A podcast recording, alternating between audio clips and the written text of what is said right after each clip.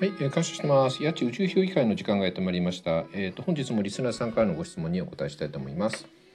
本日のご質問なんですけれども、やっち先生、いつも冗談半分のゲーム感覚の生き方をしているやっち先生に感謝しています。知の時代は権力の時代だったと私は思っています。風の時代はもっと自由、女性だからとか男性だからではなく、どちらももっと心の時代だと思っています。前振りはともかく、自分の愛が中心に世の中を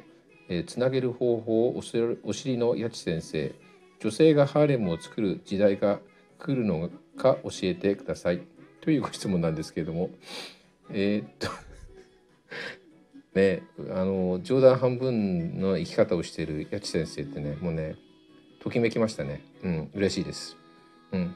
冗談半分がね、僕の人生のモットーなんでね。うん、それをね、分かってくれた人がねいるっていうだけでね、僕はね本当嬉しいです。うん、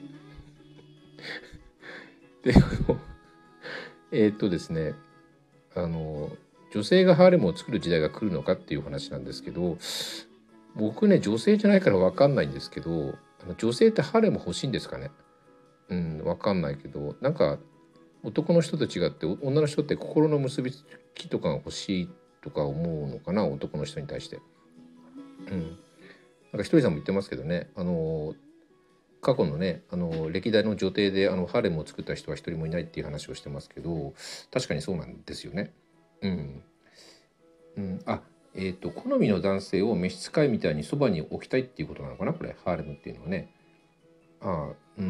でもね、なんかねもうそういう時代来てる、ような気がするんですけどね。うん。